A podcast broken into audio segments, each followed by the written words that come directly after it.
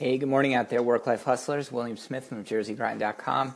Um, as I, pre- I, promised in a previous podcast uh, last week that I was going to read some um, some highlights from some popular blog posts in the last uh, last couple weeks. Um, I had a guest guest post. Uh, one of my first guest posts since the blog went live um, is from my future brother-in-law. Uh, he is a uh, real estate investor in the Baltimore area. He's been doing it for many many years. And I asked him uh, what some tips are regarding um, real estate, and um, one of the things that came about from that was a post that he put up on JerseyGrind.com called "Lessons in Real Estate: Advice from an Experienced Real Estate Expert." And um, what the reason we were talking about is we were chatting about this gig economy, and you know everybody needs kind of another side income stream and um, a side hustle, and this whole idea of kind of work-life relationship and integration. And um, and he's a he's a full time investor. That's what he does for a living, and he's done that for many many years. So he put up some great tips that he offered. Um, I formatted them a little bit and put them up, um, and uh, we call it um, eight basic principles for real estate investing. Um, a lot of you may not have the temperament or the uh, the patience or the uh, the stress level uh, to invest in real estate, but you know it's interesting, and I think um, it's one of those things that all of us have always kind of are interested in. You see that late night infomercial, or you watch Fixer Upper and they're flipping homes left and right. And, you know, obviously they're doing that for a living. But what about the people who just want, like, let's say to own a building and have some rental income and, you know, be a, be an above the board uh, landlord and provide a good quality place for their tenants to live in. Those are the kind of places that we're talking about here. Um, but let me read a, a couple quick tips uh, that you might be listening to in the car and might ring a bell for you. So uh, real estate investing is definitely, uh, and, I'll, and, I'll, call him um, WH uh, just because I'm not using his name in the post. Um, WH, uh, it's a it's a passion of his. Um, he had an incredible mentor, and I think a takeaway there is that you should have a mentor for all businesses, especially ones that you're new to. Um, some uh, some of the the more relevant uh, tips here for kind of the entry level real estate investor.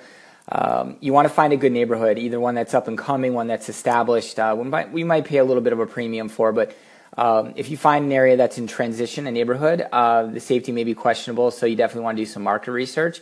So try to find a neighbor, neighborhood that is established and or um, safely in transition. Um, good schools, uh, good location, good commute, restaurants, walkability are all factors.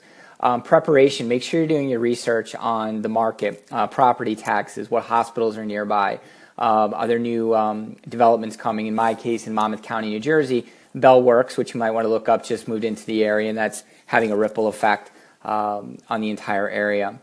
Um, so, know your strategy. Are you going to be one of those real estate investors that you are going to hold it for a short term, or are you going to hold it for a long term? Um, shorter term, uh, may, in, may, result in less money, uh, where the long term is going to yield a larger profit if you uh, hold on to it. So you got really have to have long term thinking when it comes to real estate investment. Um, there's a lot of upfront costs that go into that, so you're not going to recoup your costs necessarily unless it's a flip in a great area that you know you're going to get your money back. Um, you definitely want to think long term with real estate. Um, in in closing, one of the um, the other things is networking and uh, networking, developing real estate, uh, developing real, real, relationships with other real estate developers and or brokers or lenders or people in the field. Um, I think you kind of want to learn from people who have done it, uh, what works, what doesn't work, um, know what know what's going on in your local, let's say, freeholders board or community um, community boards uh, as far as tax taxes and um, zoning requirements and other things that might be uh, relevant to what you want to uh, what you want to achieve in a particular area wherever you may live.